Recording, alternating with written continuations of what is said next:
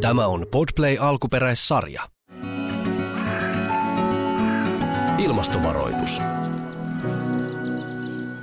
Tervetuloa mukaan ilmastovaroituspodcastiin. Tänään ilmastonmuutos ja filosofia on meillä aiheena studiossa minä Hermani Seppälä ja sitten filosofian emeritus professori Ilkka Niiniluoto sekä tietysti myrskyvaroitus ryn puheenjohtaja Timo Tyrväinen. Ilkka, kun aloit vakavammin pohtia käsitettä ilmastonmuutos, mitä kysyit itseltäsi? Mikä oli filosofin tulokulma ilmastonmuutoksen maailmaan? No, jos saa lähteä vähän pitkältä henkilökohtaiselta kaarelta, niin mä olen kaupunkilaispoikana aina ollut sellainen luontoharrastaja. Muistan lapsuuden perheen kävelyretkiltä Helsingin puistoista sellaisia kylttejä, että älä riko luonnon rauhaa, älä mellasta ja pauhaa, älä tallaa nurmikoita, älä puita vahingoita. Ja, ja sitten koulu, koulussa 60-luvulla olin luontokeron jäsen ja kävin linturetkillä. Et, et mulla oli tämmöinen myönteinen luontosuhde kyllä alusta lähtien, mutta sitten 80-luvulla herättäjänä toimi akateemikko Jori Henrik von Wright, joka humanismikirjoissaan haastoi tieteellisteknistä elämänmuotoa ja kysyi, että mitä haittaa se tuottaa niin kuin luonnolle ja, ja inhimilliselle kulttuurille. Ja oikeastaan ensimmäinen kirjoitukseni tarkistin, jossa, jossa pohdin kestävää kehitystä ja, ja ympäristöetiikkaa on 90-luvun alusta.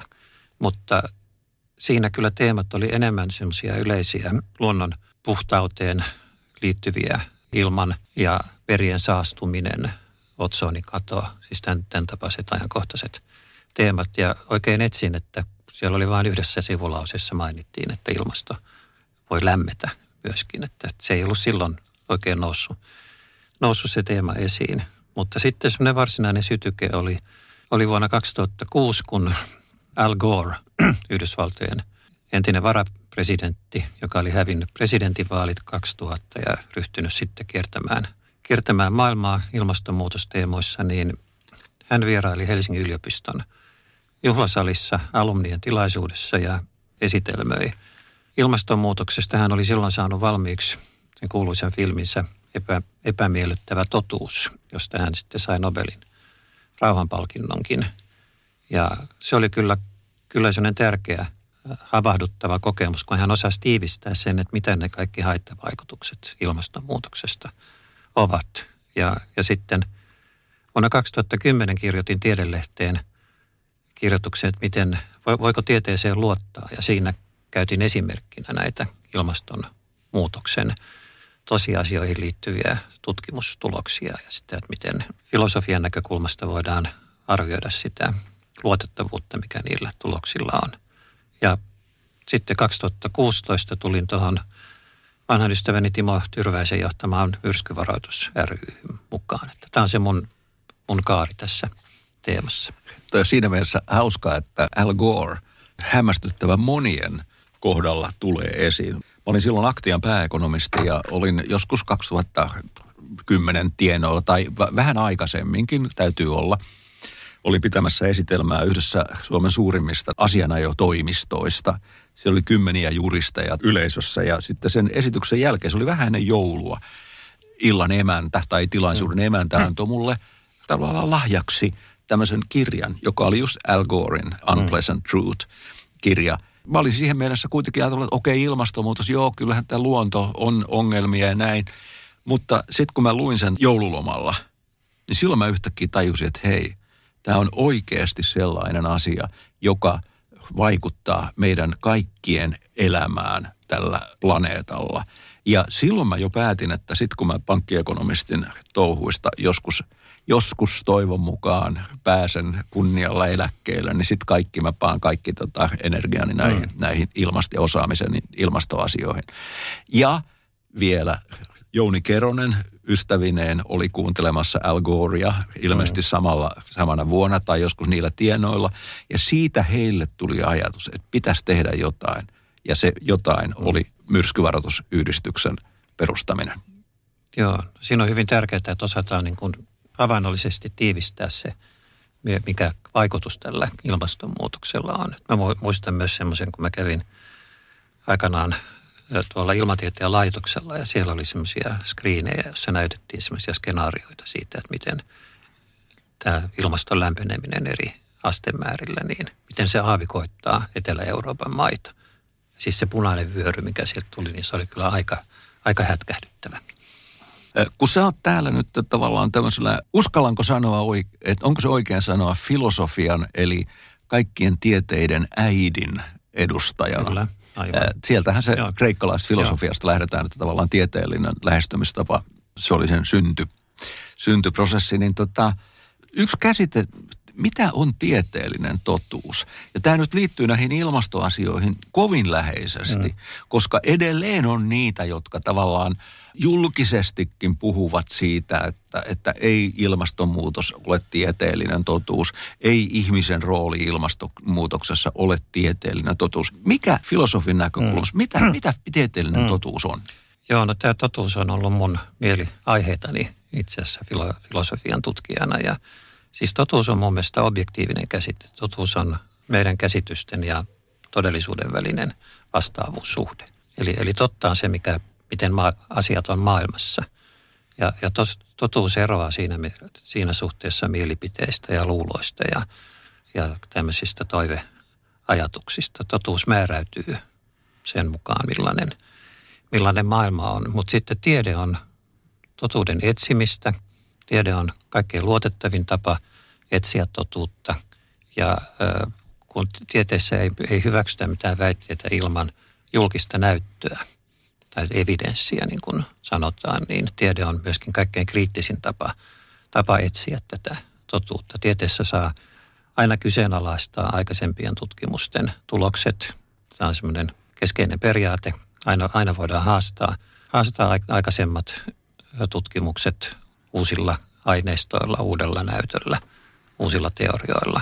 Et siis tieteessähän voi rohkeasti esittää hypoteeseja, mutta ne täytyy asettaa ankaritesteihin. Et tieteessä kerätään se julkinen todistusaineisto. Ja, ja sitten vähitellen joku näkemys voi, voi kiteytyä semmoiseksi, että tiedeyhteisö hyvin laajassa mielessä hyväksyy sen. Ja se on se, mitä on tapana kutsua tieteelliseksi tiedoksi tai tieteelliseksi totuudeksi, mutta – mutta se tiede on dynaamisesti kehittyvä, kehittyvä ilmiö ja olen itse yrittänyt täsmentää sitä, mitä se voisi tarkoittaa, että tiede niin kuin lähestyy totuutta. Se on jo. aika semmoinen, semmoinen hankala käsite, mutta että jotkut väitteet voi olla vähän liki, likimääräisiä, epämääräisiä, niitä voi tarkentaa ja, ja tiede täydentyy ja tulee niin kuin paremmaksi siinä mielessä, että se kertoo enemmän maailmasta ja se kertoo tarkemmin. Eli tieteellinen totuus ei ole – miten mä sanoisin, ikuisesti pysyvä, vaan se koko aika tarkentuu. Ja mun tekisi mieli us, uskaltaisin, sen verran olen ollut myöskin niin kuin ekonomistipuolella tota, niin kuin, niin kuin mm. tieteellisessä työssä, että se makein juttu on se, että pystyy haastamaan jonkun mm. tieteellisenä totuutena pidetyn, pystyy tuomaan siihen jonkun lisän, lisänäkökohdan. Ja se on se upein tie, upein tie. Ja tässä suhteessa, niin kuin tota, jos puhutaan niin kuin uskonnosta, mm niin joka on tavallaan tapa nähdä maailmaa. Mutta että uskontojen niin kuin yleensä, mun tekisi mieli korjaa, jos mä oon väärässä, on, on, ajatus on se, että se uskonnon tulkinta maailmasta, että se on niin kuin lopullinen totuus sen kyseenalaistaminen on jo sellaista, että se on niin kuin vähän tie ulos porukasta. Mm. Kun taas tieteessä se koko olemus on se, että haastetaan, ei pidetä mitään totuutta lopullisena. Ja se on niin kuin itse, kori, itse itseään korjaava mm. prosessi. Näin se on. Siis tietysti uskonnossakin on tämmöistä henkilökohtaista etsimistä voi olla, mutta usko, uskonto on kuitenkin rakentunut semmoisiksi oppijärjestelmiksi ja niitä ylläpitää kirkot ja uskonnolliset yhteisöt, joilla on omat pyhät kirjat yleensä.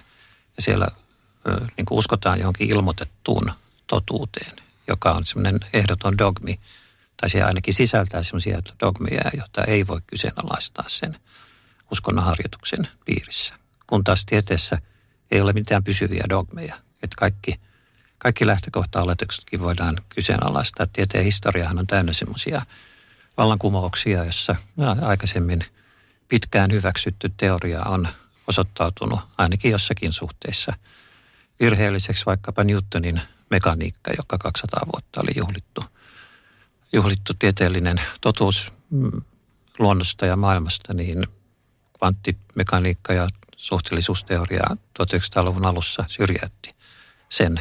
Toki insinöörit edelleen käyttää sitä niin kuin siltoja rakentaessaan. Se on joku, mutta jonkun sortin likiarvo. se on, se on, liki, se on likimäärin to, tosi, mutta, mutta ja, ja siinä mielessä ed- edelleen tärkeästä opetetaan kouluissa ja, ja yliopistoissa, mutta se ei ole mikään lopullinen, lopullinen totuus. Mutta nyt kun korostetaan sitä, että tieteessä saadaan, saadaan niin kuin haastaa aikaisempia tuloksia ja tiede on siinä mielessä itseään korjaava, niin se kyllä tarkoittaa sitä, että sen haastamiseen täytyy myöskin noudattaa tieteen periaatteita. Että ei, ei siinä niin kuin riitä se, että joku on vaan sitä mieltä, että ei toi nyt ole kiva, kiva juttu, mitä, mitä noi, noi väittää, että, että mulla on joku eri, erilainen näkemys. Et, et tieteessä tämä toisin ajatteleminen on, on sallittua, mutta sen täytyy tapahtua sen tieteen metodin ja, ja tieteen periaatteiden puitteissa. Ja sen takia se on vaikeaa se tieteen, tieteen edistäminen ja myöskin tieteen haastaminen. Joo, ja silloin se, se tarkoittaa sitä, että tieteen tekeminen, se vaatii valtavan paljon enemmän osaamista, lukemista, tutustumista. Se vaatii sen, että, että, että sun, sun pitää tuntea kaikki, mm. kaikki, kaikki se tieteen traditio, mm. jotta sä pystyt löytämään sellaisen tota, tavan, että sua edes kuunnellaan. Joo. Että kyllä niitä, niitä tavallaan tämmöisiä keittiöfilosofeja on, jotka niin kuin keksii mielestään toimivan tulkinnan Joo, ja- yhteiskunnallisissa asioissa tai niiden ongelmien ratkaisussa, mutta se, että, että niistä löytyisi niin kuin semmoinen uskottavuus, niin ei se, ei se, se ei Mm. tupakkaa polttamalla selviä. Joo, ja erityisen hankalaahan on se, että siis maailmassa ilmestyy niin valtava määrä tieteellisiä julkaisuja. Nyt en uskalla sanoa, mikä, mikä, mikä se määrä on, mutta ka- kaikilla tieteen erikoisaloilla ilmestyy niin paljon uusia tieteellisiä artikkeleita, että kukaan ihminen ei pysty lukemaan niitä kaikkia. Et siis tämä in- informaation hallinta tieteessä on, on hyvin, hyvin vaikeaa ja sen takia on, on sitten juuri kehitetty semmoisia toimintamalleja. Esimerkiksi lääketieteessä on kerätty niin kuin kaikkea mahdollista, vaikkapa jostakin taudista, diabeteksesta, niin kuin kaikki tutkimukset yritetään koota ja siinä käytetään tekoälyä hyväksi. Ja sitten Suomessa on näiden pohjalta laadittu tämmöisiä käypä, käypäsuosituksia.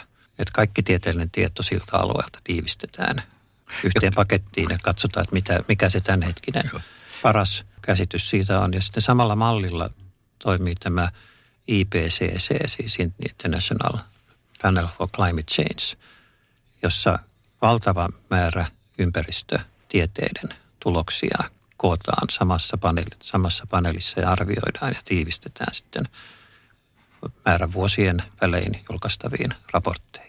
Ja tähän liittyy se tavallaan tämmöinen sala, salaliittoteoreetikoiden niin kuin hellimä ajatus, että puhutaan, että IPCCn laskelmien mukaan, IPCCn ennusteiden mukaan, kun ei IPCC tee mitään tällaisia, se vaan kerää tietoa. Joo. Joo. Mä en tiedä kymmeniä tai satoja ilmastotieteilijöitä, jotka käy sitten läpi sen kaiken valtavan määrän tutkimustietoa ja kertoo, mitä siitä syntyy sitten, tota, mm. mikä johtopäätös niistä syntyy.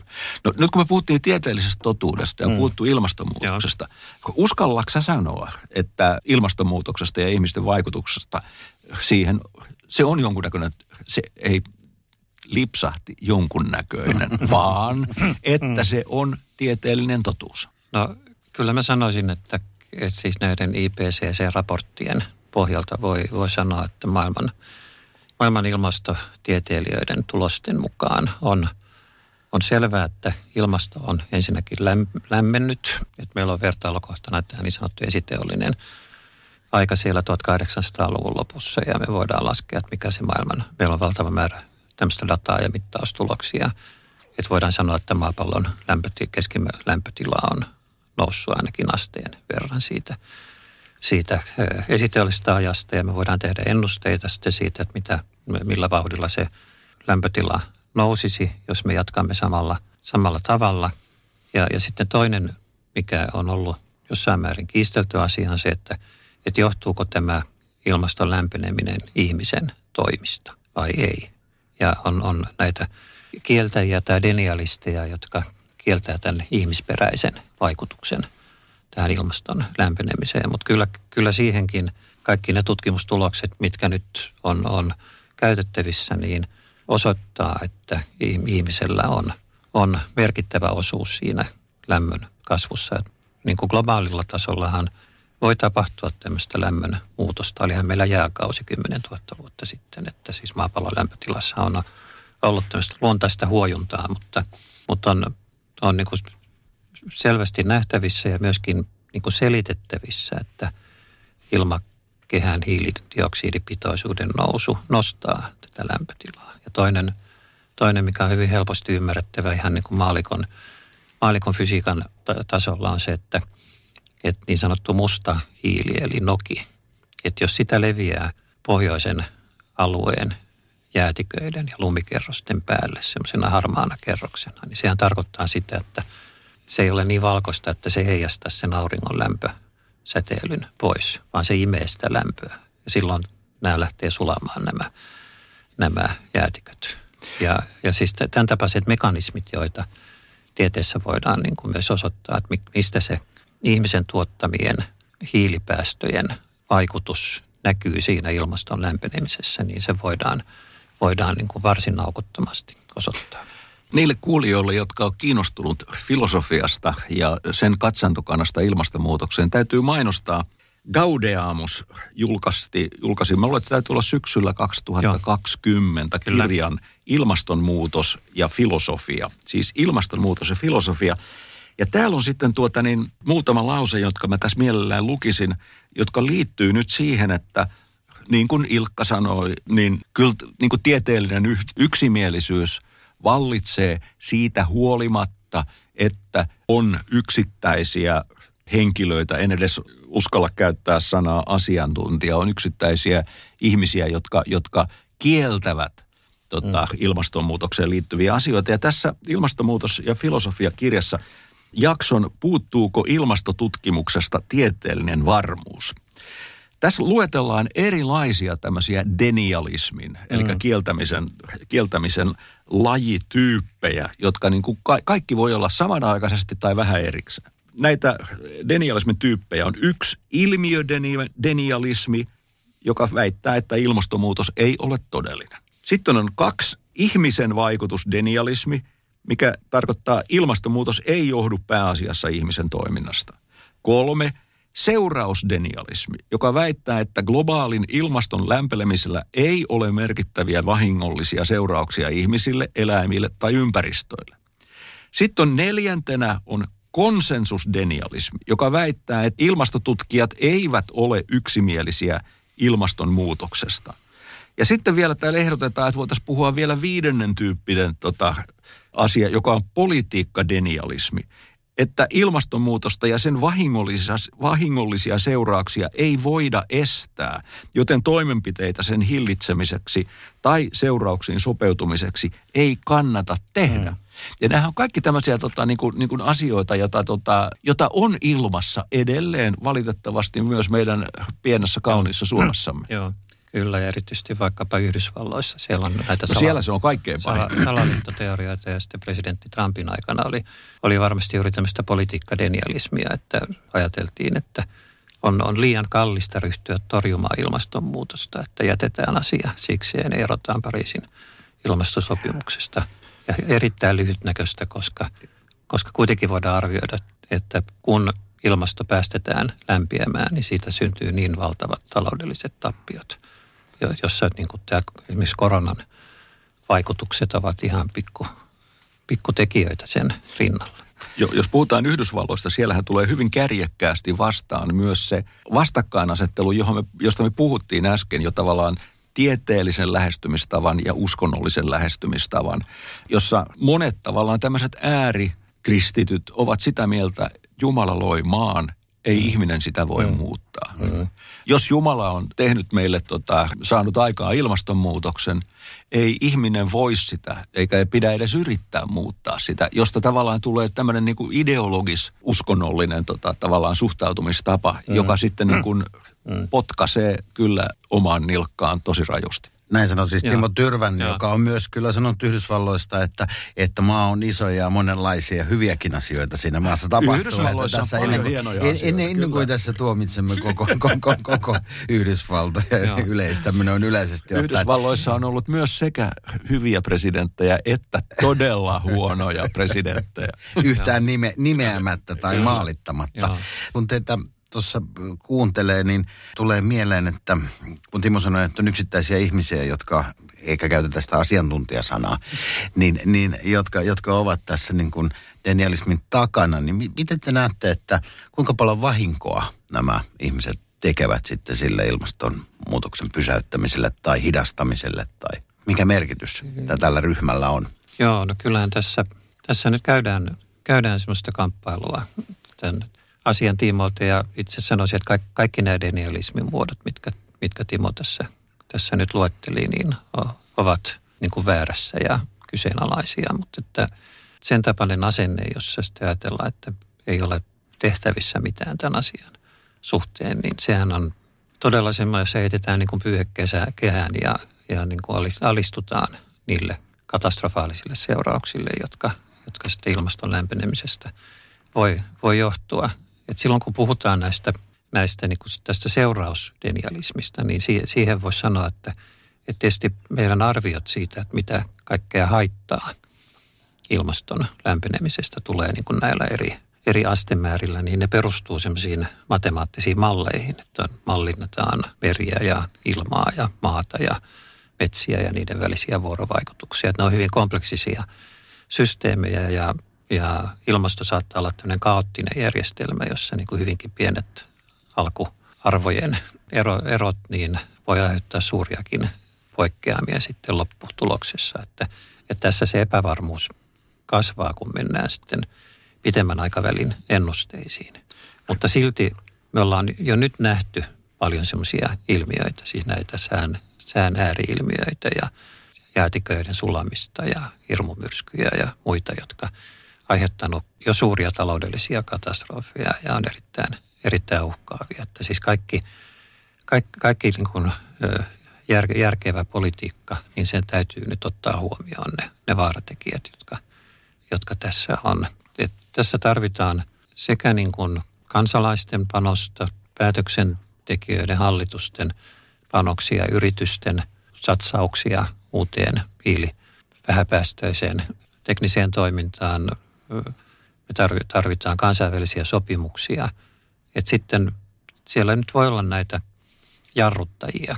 Ja tässä nyt nimeltä mainitsematta presidentti Trump yritti olla juuri tämmöinen, tämmöinen joka, joka jarruttaa tämän asian edistämistä. Mutta kyllähän Yhdysvalloissakin osavaltiot ja edistyneet teknologiayritykset niin kuitenkin edisti tätä ilmastonmuutoksen hillintää Trumpista huolimatta. Yhdysvalloissa Et- päästöt et- ovat niin kuin systemaattisesti laskeneet, en mä muista, onko se 15-20 vuotta. Kun Trump valittiin, yksi hänelle vaalilupauksesta, että hän palauttaa hiilen kunniaan ja palauttaa työpaikat sinne, Mm. ei palautunut, koska Joo. aika oli mennyt ohi. Ei presidentin Joo. määräyksellä voi tätä tehdä ja hiilen, hiileteollisuuden niin kuin rooli on siellä laskenut edelleen. Mm. Tässä sivuttiin jo nyt näitä teknologia-asioita. Joo. Tota, me ollaan monasti näissä podcasteissa puhunut, puhuttu niin teknologiasta keskeisenä voimana, joka auttaa ratkaisemaan tämän ilmastokriisiin kriisiin liittyvät ongelmat. Ja kuitenkin me tiedetään, että on paljon sellaisia ihmisiä, jotka suhtautuu teknologiaan jotenkin epäluuloisesti. Sä äsken viittasit jopa tuossa ihan alkupuheenvuorossa Niin, von ö, joo. von Wrichtiin, sun oppi-isääsi, Joo. filosofinsa, että hänkin oli niin kuin, suhtautu tähän niin kuin, tavallaan epäillen näihin vaikutuksiin. Niin miten sä tämän päivän perspektiivistä, mm. miten sä filosofina lähestyt teknologiaa? Joo. No mä oon ollut, kun olen ensisijaisesti tehnyt tieteen filosofiaa, niin sitten kiinnostuin 70-luvulla tekniikan filosofiasta, joka on musta eri, eri asia. Tekniikka on oma ilmiönsä niin kuin tieteen, tieteen rinnalla, koska tekniikka rakentaa artefakteja, jotka on te, tehokkaita tai, tai Ja su- haitallisia niin kuin ihmisen ja luonnon Ja vuorovaikutuksessa. annappa kuulijaystävällinen käännös sanasta artefakti. Artefakti on keinotekoinen ihmisen valmistama esine. Eli kaikki koneet ja laitteet ja järjestelmät on, on tämmöisiä artefakteja ja ihmisellä on aina ollut. Me, meidän varhaisista muodoista lähtien on, on ollut, ollut kivityökaluja ja muita. Et siis ei ole ajateltavissa ihmistä ilman jonkinlaista tekniikkaa. Mutta se, mitä von Wright silloin 80-luvulla kyseenalaisti, oli, oli tämän tieteellisteknisen elämänmuodon, niin kuin hän sanoi, niin sen vaikutukset luonnon kestokykyyn ja, ja sitten niin kuin kulttuurin suotuisaan, suotuisaan kehitykseen. Ja kyllähän oli niin kuin aukon näköinen siinä, siinä ja voisi vois kuvitella, että jos hän edelleen olisi, olisi meidän keskuudessamme, niin hän, hän näkisi, että tämä ilmastonmuutos vain tukee sitä näkemystä, joka hänellä, hänellä oli jo silloin, silloin 80-luvulla. että ihmisen, ihminen on aina ollut huono ennakoimaan tekniikan haittavaikutuksia. Et tekniikka on toisaalta ollut, ollut se tapa, jolla ihmislaji on menestynyt maapallolla, mutta ei ole otettu huomioon näitä niin kuin laajoja globaaleja rinnakkaisia pitkäaikaisvaikutuksia, joita uusilla teknologioilla on. Eikä osata ennustaa sitä nyt. Vaikkapa digitalisaatio, joka syntyi toisen maailmansodan jälkeen, ei kukaan osannut ennustaa, minkälainen tämä uusi, uusi informaatio yhteiskuntaan ja mitä kaikkea se vaikuttaa meidän, meidän niin kuin elämään ja työllisyyteen ja ammatteihin ja, ja, ja muihin. Ja toki silloin on ollut hyviä vaikutuksia, mutta myöskin ongelmia syntynyt. Et tekniikan filosofiasta on kehittynyt tämmöinen oma, oma filosofian erikoisala, josta nyt juuri julkaisin viime vuonna kirjankin tekniikan filosofia nimellä. Ja siinä nyt sitten, kun ajattelee sen suhdetta tähän ilmastonmuutokseen, niin siis osaltaan tekniikan kehitys on ollut syynä ilmaston lämpenemiseen. Voi sanoa, että siis se teollinen tuotanto ja tehomaatalous, ja kulutus, kulutusyhteiskunta, siis kaikkien ja, niiden tuotteiden. Ja tämä taas liittyy siihen von Wrichtin, tämä on kehitetty Joo. välittämästä jostakin asiasta, Joo. mutta syy ei ole Joo. siinä teknologiassa, vaan tota... No syynä on se, miten ihmiset on sitä Joo. soveltanut. Et siinä on, on, on ollut semmoista vähän mystifioivaa puhetta, että tekniikka olisi jonkinlainen itsenäinen olio tai, tai hirviö, joka tottelee omia lakejaan. Mutta kyllä siellä on aina ihmiset takana, jotka, jotka sitä tekniikkaa kehittää ja, kehittää ja soveltaa. Mutta nythän jotkut selvästi olettaa, ja se on ollut vähän sellainen teknokraattinen ajattelutapa, että jos tekniikka luo ongelmia, niin sitten ne ratkaistaan uuden tekniikan avulla. Ja ilmastonmuutoksen ratkaisuksi on ehdotettu semmoisia geohakkeroinnin menetelmiä, että rakennetaan peilejä, peilejä, jotka heijastaa auringon säteilyä ja valkaistaan pilviä jollakin jauheilla ja ne kuulostaa aika, aika fantastisilta ja ei, ei ole kovin, kovin uskottavia. Tai sitten, että tehdään jotain geenimanipulaatiota, että muutetaan ihmistä semmoiseksi, että ihminen ei enää tuhoa ympäristöä. Et musta ne ei ole kyllä kovin, kovin uskottavia ja lupaavia. Olen tässä ilmastonmuutos- ja filosofia-kirjassa, jonka mainitsit, niin hiukan niitä, niitä pohtinut ja käsitellyt. Et kyllä itse näen niin enemmänkin mahdollisuuksia siinä, että, että me, me muutamme toimintatapojamme – sekä niin kuin yritykset, ammatinharjoittajat, kansalaiset kuluttajina omaksuvat niin kuin uusia toiminta, toimintamalleja. Eikä panna toiveita siihen, että joku, joku uusi, uusi ihmeellinen tekniikka pelastaisi, pelastaisi tämän ilmiön. Toisaalta tota, niin kun, mä luulen, että monet niin kun taloushistorioitsijat on nähnyt sen, että, että aina kun on tullut joku tarve jollekin, mm. on joku ongelma, se on saattanut olla sotiin liittyvä tarve, se on saattanut merenkulkuun liittyvä tarve. Aina on sitten syntynyt, kun on tavallaan tämmöinen ajassa oleva ymmärretty kysyntä, niin tuota, aina on sitten niin kuin se tiede on sitten kohdentanut sinne yhä enemmän sellaisia tiedemiehiä, mm. Joillakin pyörii dollarikuvat silmissä, joillakin pyörii panssarivaunut ja ydinräjähdykset silmissä, niin aina ne on löyde, löydetty. Niin uskot sä, että tota, niin kuin, niin kuin kuitenkin tähän myöskin tieteelliseen te- te- ja teknologiaan liittyviä asioita, tässä, tässä nyt no, sa- jotain samankaltaista olisi ilmassa? Hyvä esimerkki on, on tämä koronapandemia, että siinähän lähtien pitkään harjoitetusta tieteellisestä perustutkimuksesta pystyttiin hyvin nopealla tahdilla kehittämään rokotteet. Useita erilaisia vaihtoehtoisia rokotteita, jotka, jotka on nyt pelastamassa maailmaa tältä tältä pandemialta. Se on minusta erittäin semmoinen hyvä esimerkki siitä, että mikä on tämän tieteen, tieteen mahdollisuus vaikuttaa kriisien hallinnassa. Mutta tämä ilmastonmuutos on, se on niin kaiken kattava ja monimutkainen asia. Tässä mielellään mainitsen semmoisen, itse asiassa eilen Helsingin Sanomissa oli, oli kolumni, jossa hyvin positiivisesti sanottiin, että me ratkaisemme ilmastonmuutoksen. Ja sitten sitä verrattiin tähän 80-90-luvun otsonikato ongelmaan ja miten se ratkaistiin. Mutta se oli ihan erilainen. Siis otsonikatohan tarkoitti sitä, että ilmakehän ylimmissä kerroksissa niin kun otsoni oli, oli häviämässä, mutta se pystyttiin osoittamaan, että sen tärkeä syy oli, oli se, että käytetään tämmöisiä hiilivetyjä tai freoneja, erityisesti jääkaappien valmistamisessa. Ja kun tehtiin kansainvälinen sopimus 80-luvun lopulla siitä, että luovutaan tästä näiden freonien käytöstä, niin se otsonien tuho saatiin eliminoitua. Mutta se oli tämmöinen hyvin täsmä, täsmähanke. Että y- yksi vaikuttava aine ja sitä koskeva sopimus pystyy aika hyvin hallitsemaan tämän, tämän otsonikadon ongelman, joka kuitenkin voi nyt putkahtaa esiin uusilla tavoilla, mutta ilmastonmuutos on niin monitahoinen asia, koska nämä hiili, hiilidioksipäästöt syntyy melkein kaikesta meidän toiminnasta. Se on asuminen, lämmitys, ravinto, teollisuus, maatalous, liikenne. Kaik, kaikki nämä tekijät yhdessä vaikuttaa siihen ja silloin ei mikään yksittäinen tekninen keksintö ratkaise tätä hiilipäästöjen vähentämistä, vaan siinä se on niin enemmän tämmöinen elämänmuodon kriisi ja siinä musta von Fricht oli kaukonäköinen, että meidän kuitenkin pitää olla valmiita, valmiita niin kuin muuttamaan omia tottumuksiamme ja kulutuskäyttäytymistämme. Koronakriisihän osoitti, että se on aika pitkälle mahdollista, jos on luottamusta niin kuin viranomaisten ja kansalaisten välillä. Nyt sä siirryt jo niin, huomaamattasi niin. yhteen teemaan, jonka mä haluaisin vielä Joo. nostaa pöydälle. Sä sanoit, että meidän pitää muuttaa Joo. toimintatapaamme. Ja silloin tulee kysymys niin kuin tavallaan, ketkä olemme me? Mm. Me ollaan kansalaiset. Mm.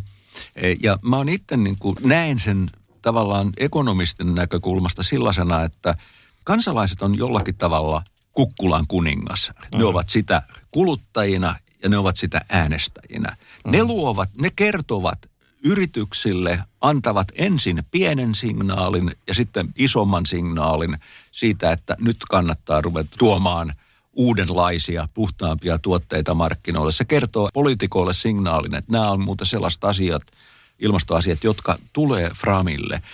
Niin miten filosofiassa on pohdittu sitä, että, ja sitten taas toisaalta jotkut sanoo, että tämmöinen, mitä mä äsken sanoin, nyt tässä syyllistetään, syyllistetään tavallisia ihmisiä – kun mä oon itse kuvitellut, että mä yritän antaa voimaannuttavan viestin, että hei, teillä oikeasti on merkitystä. Niin miten filosofiassa nyt sitten on niinku tarkasteltu niinku ikään kuin kansalaisen roolia ja mm. vastuuta, eh, mahdollista mm. vastuuta tota, sekä niinku ilmasto-ongelman synnyssä että sen ratkaisemisessa? Joo, no, mä oon kyllä, kyllä hyvin samaa mieltä sun, sun kanssa siitä, että, että ihminen ja kansalainen on se kukkulan kuningas. Että mehän mehän valitsemme poliittiset päättäjät ja me, me valitsemme ne tuotteet, joita me ostamme. Ja sillä, sitä kautta me voidaan vaikuttaa, vaikuttaa sitten myönteisesti asioihin.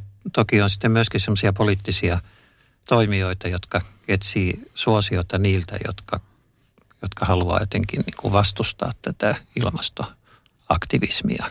Et meillä on, on Yhdysvalloissa ja Suomessa on poliittisia ryhmiä, jotka niin kuin kerää ääniä semmoisilta tahoilta, mutta että kuitenkin päälinja, päälinja selvästi maailmassa on sellainen, että nyt suhtaudutaan vakavasti, vakavasti näihin asioihin. Ja, ja filosofit on ollut erityisen kiinnostuneita siitä, että miten tämä siirtymä hiilineutraaliin tuotantotapaan ja, ja kulutukseen, niin miten se voidaan tehdä oikeudenmukaisella tavalla. Että se, se ei niin kuin, siinä ei niin kuin toisaalta syyllistetä erityisesti ketään, eikä sitten myöskään – muuteta ihmisten elämisen mahdollisuuksia semmoisella tavalla, että, että tulee niin kuin, eh, niin kuin sitä, sitä kautta syrjäytetään joitakin ryhmiä. Että tämä, on, tämä on hyvin aktiivisesti myöskin filosofian puolella käytävää, käytävää keskustelua.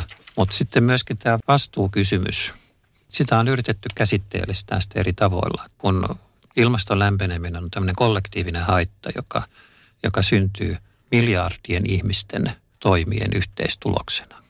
Yksittäisten ihmisten ja yritysten ja elinkeinoharjoittajien yhteistoiminnan tuloksena, niin silloin se niin yksilön käyttäytymisen vaikutus on niin kuin tavallaan häviävän pieni. Mutta silti meillä on kaikilla jonkinlainen sellainen osuus siitä, että me osallistumme semmoiseen elämänmuotoon, joka synnyttää sitä ilmaston lämpenemistä. Ja tästä on käytetty semmoista englannin kielessä semmoista termiä kuin complicity, joka tarkoittaa rikostoveruutta.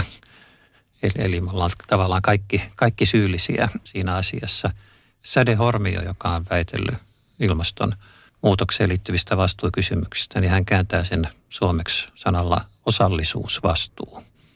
Eli kun me ollaan erilaisten yhteisöjen jäseniä, mä olen, olen helsinkiläinen ja olen yliopistolainen ja olen filosofi, niin mulla on niin sen kautta myöskin vastuuta siitä, että miten tätä ilmastonmuutosta hallitaan.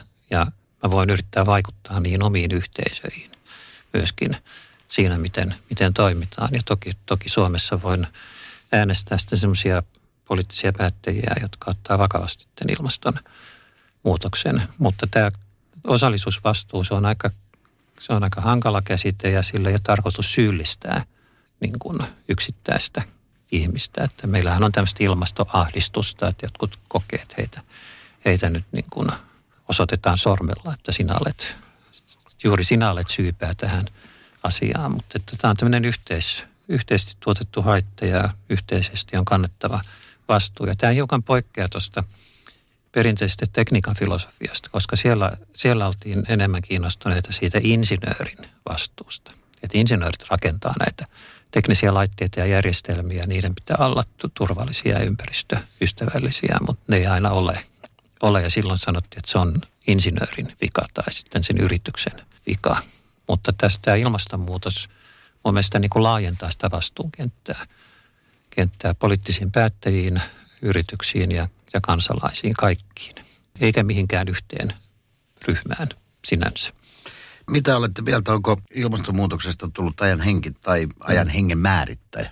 Kyllä se nyt viime vuosina on, on ollut, että muistan kun tulin viisi vuotta sitten myrskyvaroitukseen, niin silloin sanottiin, että tervetuloa edelläkävijöiden joukkoon ja, ja tämä oli sellainen pieni... Se oli Timo, joka sanoi niin, Timo, Timo sanoi ja oltiin sellainen pieni ryhmä, joka, joka sitten lanseerasi tämän ilmastolupaus idean myöskin. Ja se ei ollut silloin vielä viisi vuotta sitten niin vahvasti esillä. Että nyt vasta, vasta niin kuin muutaman viime vuoden aikana, kun meillä oli viime eduskuntavaalit toitan asian Suomessa hyvin vahvasti esiin ja, ja sitten maailmanlaajuisesti. Vaikkapa nyt kiistatta tästä Pariisin sopimuksesta ja Trumpin hallinnosta, niin toi, toi myöskin sen teeman, teeman vahvasti esiin Euroopan unionin Green Deal ja, ja, ja muut ohjelmat. Että, että nyt ihan toisella vakavuudella tähän asiaan on tartuttu.